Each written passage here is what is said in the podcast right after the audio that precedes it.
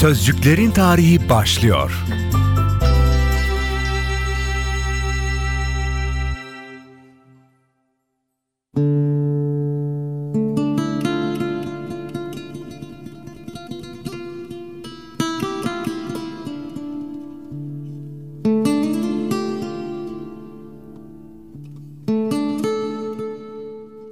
Suriye Son bir yıldır gazete manşetlerinden inmeyen, haber başlıklarından eksilmeyen, dünyanın ve Türkiye'nin en önemli gündem maddelerinden, Orta Doğu'nun cetvelle çizilmiş yakın tarihinden bir ülkenin adı. Bu bölümde siyasi ve sosyal açıdan dünyanın en sıkıntılı coğrafyalarından biri olan Orta Doğu'ya gidiyoruz. Ve sözcüklerin tarihinde teknik yapımcımız Hasan Erdoğan'la birlikte kadim bir geçmişin öyküsünü ele alıyoruz. Suriye'nin öyküsünü.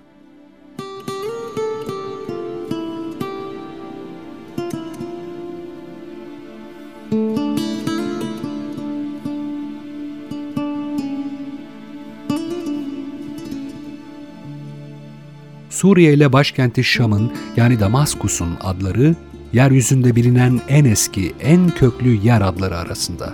Öyle ki uygarlık tarihinin başlangıç dönemlerinden bu yana bu adların çok az değişim gösterdiğini söyleyebiliriz. Suriye, M.Ö. 4000'den itibaren bir coğrafyanın adı olarak karşımızda duruyor.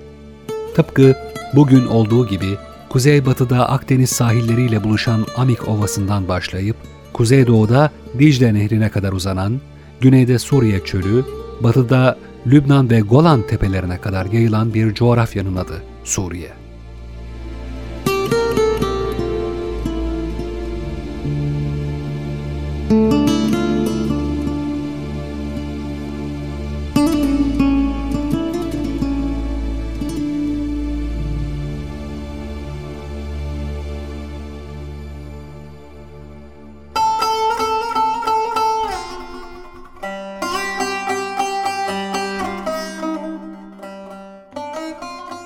Suriye'nin batısında dağlık bir kütle yer alıyor. Kuzey-güney yönünde uzanan Ensariye Dağları, Türkiye'deki Nur Dağları'nın bir uzantısı şeklinde Anti-Lübnan Dağları olarak İsrail'e kadar kıyı boyunca devam ediyor. En yüksek noktası 1000 metreyi bulan bu dağlar, kıyıya paralel uzanması nedeniyle deniz etkisinin Suriye'nin iç kısımlarına sokulmasını önlüyor. Suriye adı verilen bu coğrafyanın iç kısımlarında çöl şartları etkili. Güneydoğusunda yer alan çöl, onunla aynı adı taşıyor yani Suriye Çölü. Aslında Suriye'nin üçte ikisi çöllerle kaplı. Akdeniz kıyısında doğal olarak Akdeniz iklimi egemen. Tarım ve hayvancılık bu coğrafyadaki insanların temel uğraşı.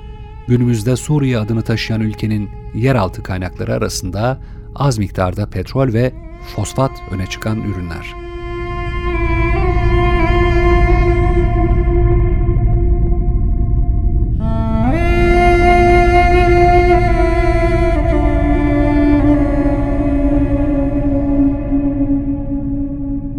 Biraz da etnik yapısından bahsedelim Suriye'nin. Suriye toplumunun %77'den biraz daha fazlasını Araplar oluşturuyor. %8'e yakınını Kürtler, %6'sına yakınını Türkler, %2'sini Ermeniler, %1'ini Çerkezler ve geri kalanları Filistin ve Iraklı mülteciler oluşturuyor.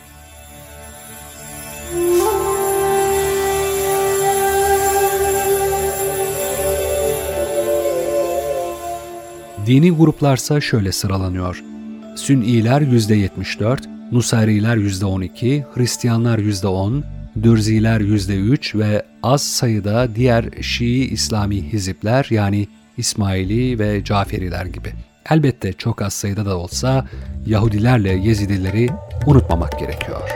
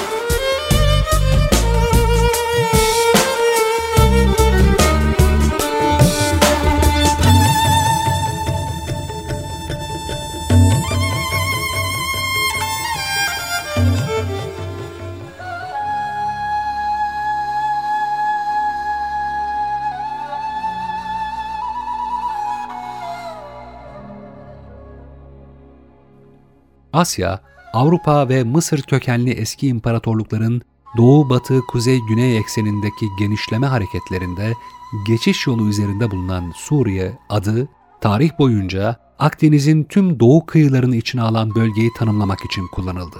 İlk defa eski Yunanlıların, Helenlerin üç kıtanın buluştuğu yeri anlatmak için verdikleri bu isimle aslında 20. yüzyılın başına kadar bugünkü Suriye, Lübnan, Ürdün, Filistin ve İsrail'i içine alan geniş bölge kastediliyordu.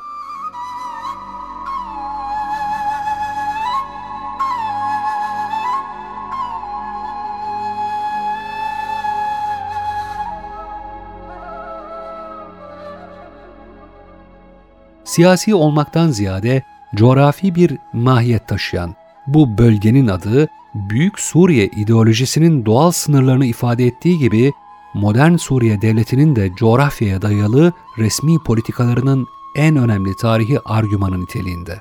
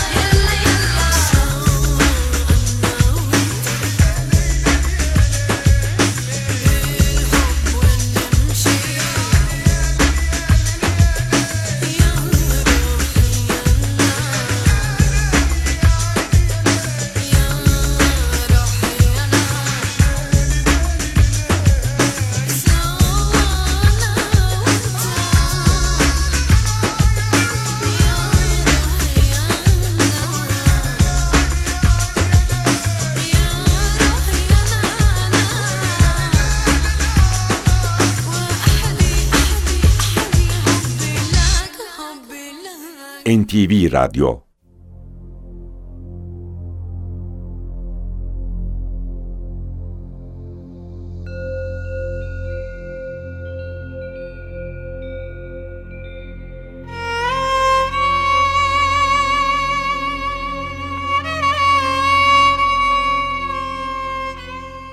Suriye topraklarının tarihte ilk önem kazanmaya başlaması M.Ö. 4000'lerde Mısırlıların Lübnan ve Amanos dağlarını ham madde, sedir ağacı, altın ve gümüş gibi ham madde kaynağı olarak kullanmalarından sonra, milattan önce 3000'li yıllarda Sümerlerin de benzer amaçlarla bölgeye gelmeleri ve nihayet milattan önce 2350'lerde burayı işgal eden Ebla İmparatorluğu'yla Suriye büyük bölgesel güçlerin hem ham madde ve ticaret alanı hem de hesaplaşma sahasına dönüşmüş. Bir süre sonra Ebla'yı yıkan Akadların denetimine geçen Suriye bölgesi, tarihi boyunca çok çeşitli uygarlıkların harmanlandığı bir coğrafya.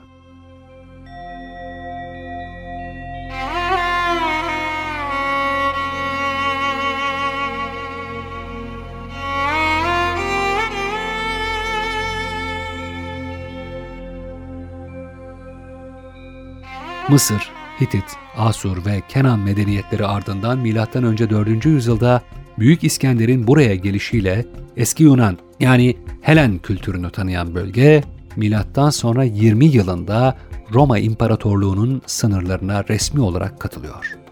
Milattan sonra 300'lerden itibaren Bizans'ın egemenlik alanına dahil olan Suriye yaklaşık 300 yıllık bu sürecin ardından 634 yılında İslam ordularının bölgeye gelişiyle kültürel açıdan tümüyle farklı bir coğrafyaya dönüşüyor.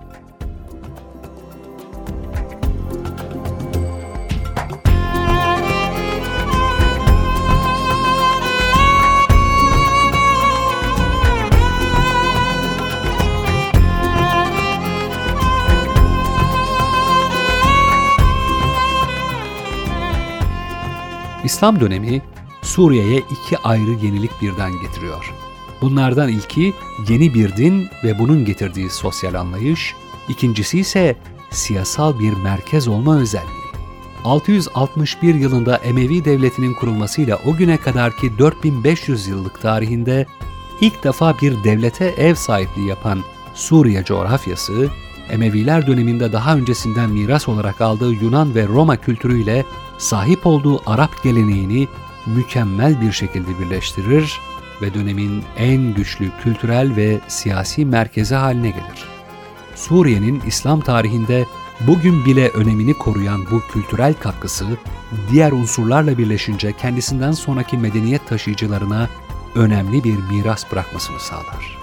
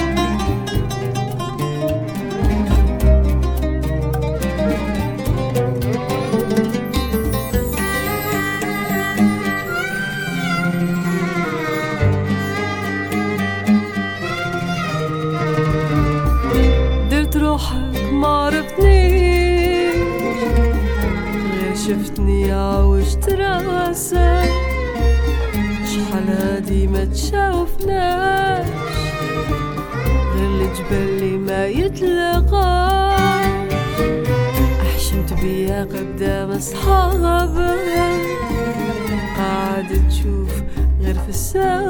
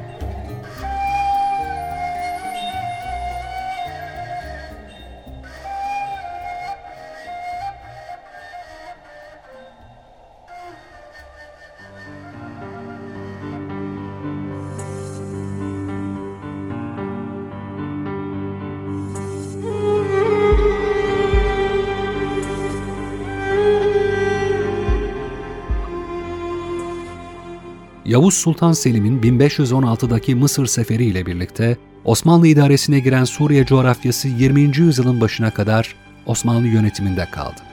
Tarihsel bir karşılaştırma yapıldığında Osmanlılar Roma İmparatorluğundan sonra bölge üzerindeki en uzun süreli hakimiyeti kurmuştur denilebilir.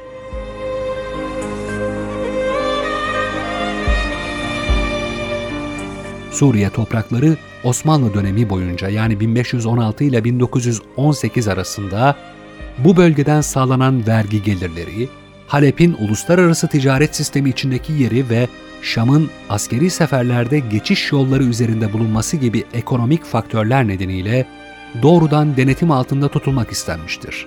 Bunlara ilaveten Biladi Şam olarak adlandırılan ve içine Kudüs'ün de dahil olduğu bu bölgenin kutsal kabul edilmesi ve Müslümanlar nezdinde peygamberler diyarı olarak görülmesi denetimin gerekliliğine manevi bir boyut eklemiştir.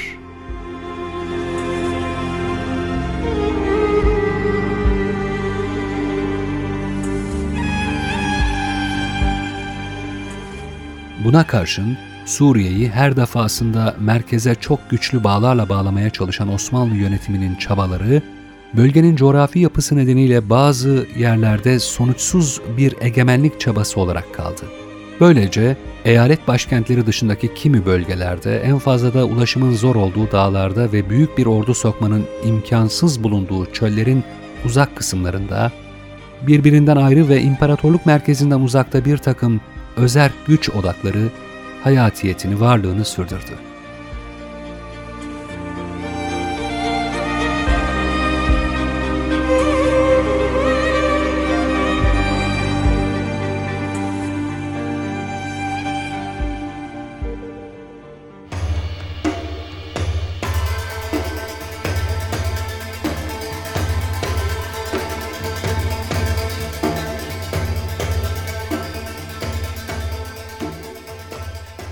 Osmanlı'nın bölgeye hükmettiği 400 yıl boyunca büyük ölçüde barışık ve istikrarlı bir dönem yaşayan Suriye, 19. yüzyılda meydana gelen bir takım değişikliklerle Müslümanlar ve Müslüman olmayan kesimler arasındaki ilişkilerde önemli farklılaşmaya sahne oldu.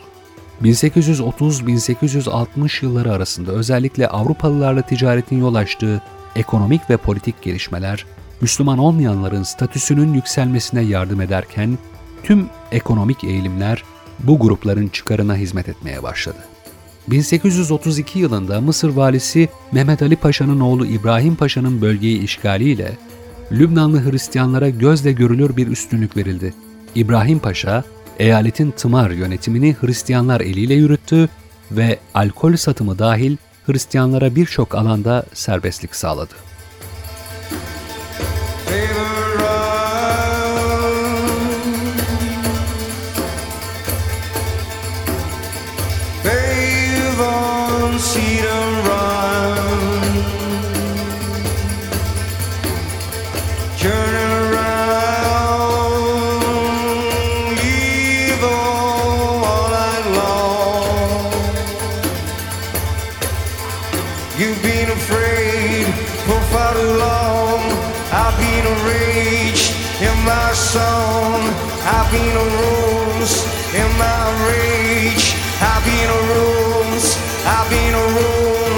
I've been a roll.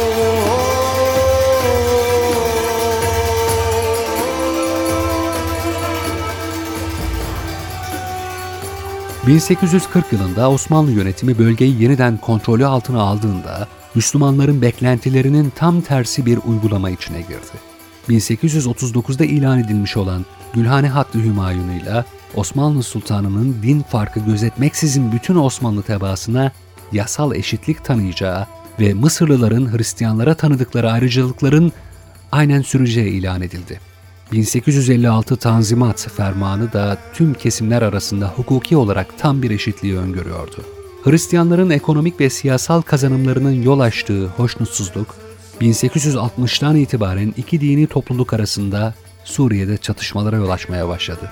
Daha önceki yıllarda ortaya çıkan mezhep temelli Maruni-Dürzi savaşlarına bu kez de din temelli Müslüman Dürzi ve Müslüman Hristiyan çatışması eklendi. Suriye'de ilk defa kardeş kanı bu dönemde döküldü. songs. I'll be the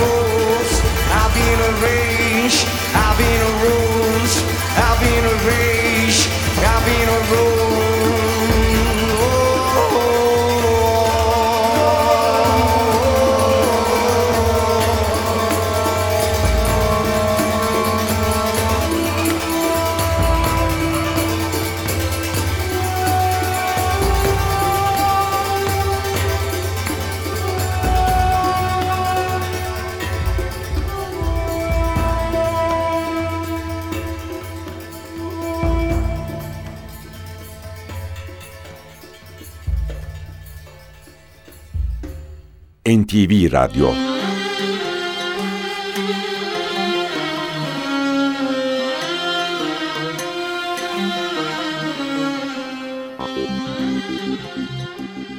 ...1920 yılında toplanan Sanremo konferansında İngiltere ve Fransa, Arap dünyasını Sykes-Picot anlaşmasına göre bölme sürecini hayata geçirdiler. Birinci Dünya Savaşı'nı kazanan müttefikler Orta Doğu'da dört ayrı bağımsız devlet kurdurdular. Bunlardan Suriye ve Lübnan Fransa'nın kontrolüne verilirken Irak ve Filistin ise İngiltere'ye kaldı. Mekke Şerifi Hüseyin bin Ali, İngilizlerin Hindistan yolunu garanti altında tutabilmek ve önemi giderek artmaya başlayan petrol bölgeleri üzerine hakim olabilmek için başlattığı siyasi operasyonun en önemli piyonu durumundaydı.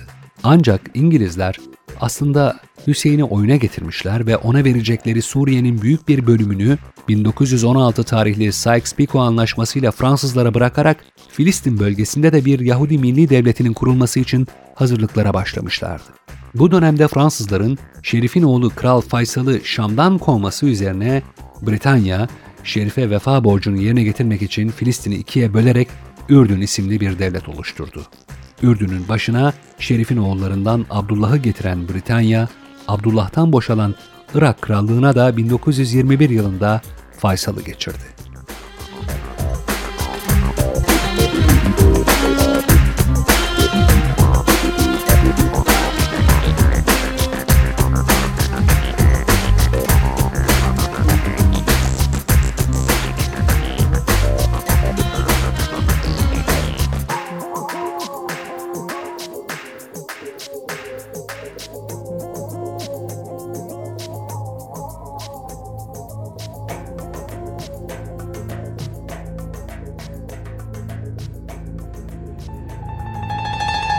Yüzyıllar süren Osmanlı hakimiyetinden yeni çıktığı için daha önceden hiçbir bağımsız devlet geleneği, kurumları ve ekonomik yapısı olmayan bölge ülkelerindeki milli siyasi hareketlerin görünümü de son derece basit ve ilkel durumdaydı.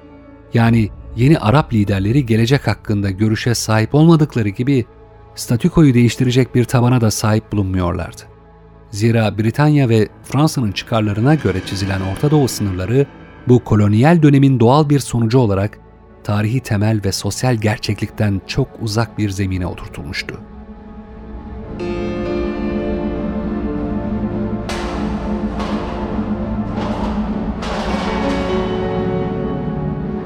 Faysal, başlarda askeri yönetim olarak Akdeniz kıyısındaki Fransız birlikleri tarafından kontrol edilen bölge dışında bütün Suriye'de etkin görünüyordu. 1919 Temmuz'unda toplanan Suriye Genel Kongresi bağımsızlık ilan ederken 1920 Mart'ında Faysal'ın Suriye kralı olduğu duyuruldu. Faysal ve yardımcıları yeni bir toplum oluşturma hevesiyle bir tarafta Osmanlı Meclisi'nden kazandıkları yönetim tecrübesini kullanarak Batı'nın desteğiyle siyasi manevralar yaparken diğer yanda Osmanlıca olan tüm ders kitaplarını Arapçaya çevirmekle işe başladılar. Şam'da dönemin hukuk fakültesi sayılabilecek bir okul ve Arap Akademisi kurulması emrini veren Faysal, derhal bir anayasa hazırlıklarına başlanmasını istedi. Ancak tam bu noktada işler sarpa sardı ve Fransızlar Suriye'yi işgal etti.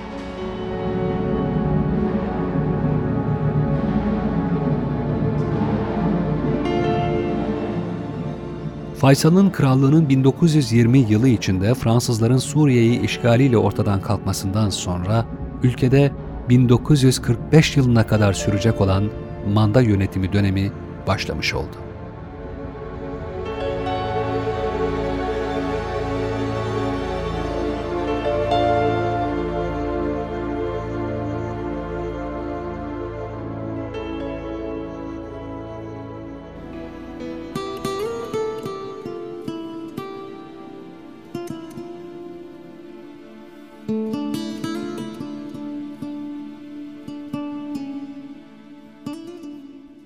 Günümüz Suriye'sinin altyapısını oluşturan gelişmeleri ve tarihi süreci gelecek bölüme bırakıyoruz artık.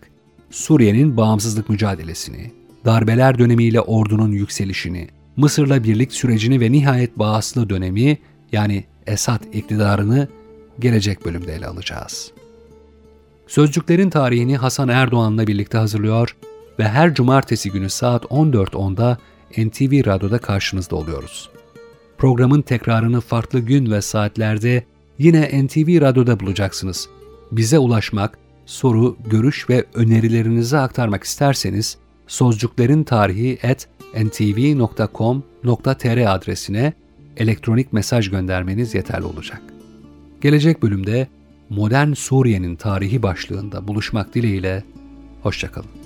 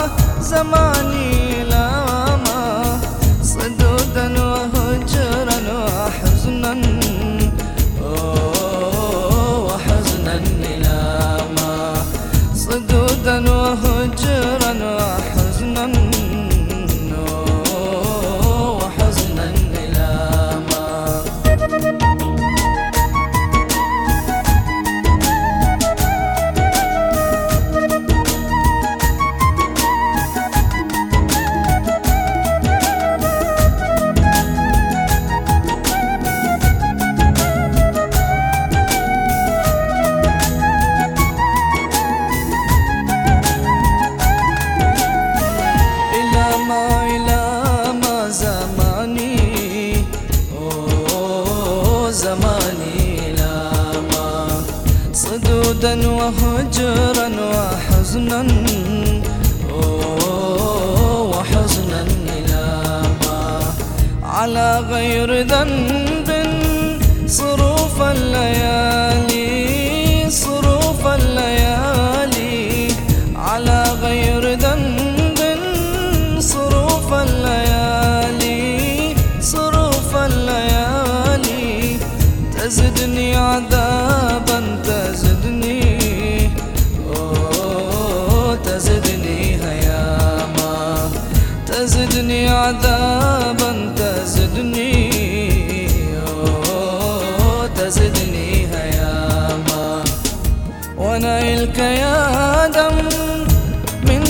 حاض من حرب لا حاضن. ونيلك يا دم من حرب لا حاضن من حرب لا حاضن. توجه لقلبي دواما دواما سهاما. توجه لقلبي دواما.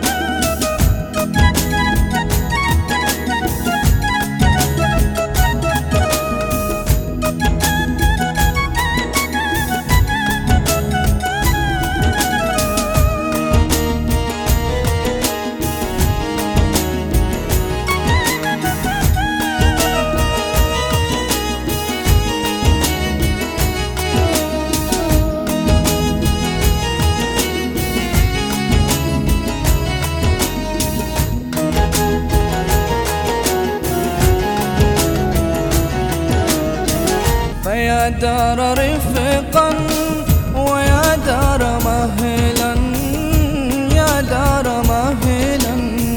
فيا دار رفقا ويا دار مهلا يا دار مهلا. ويا دار فضلا تميط تميط اللثامات ال- أوه، تميط الثامة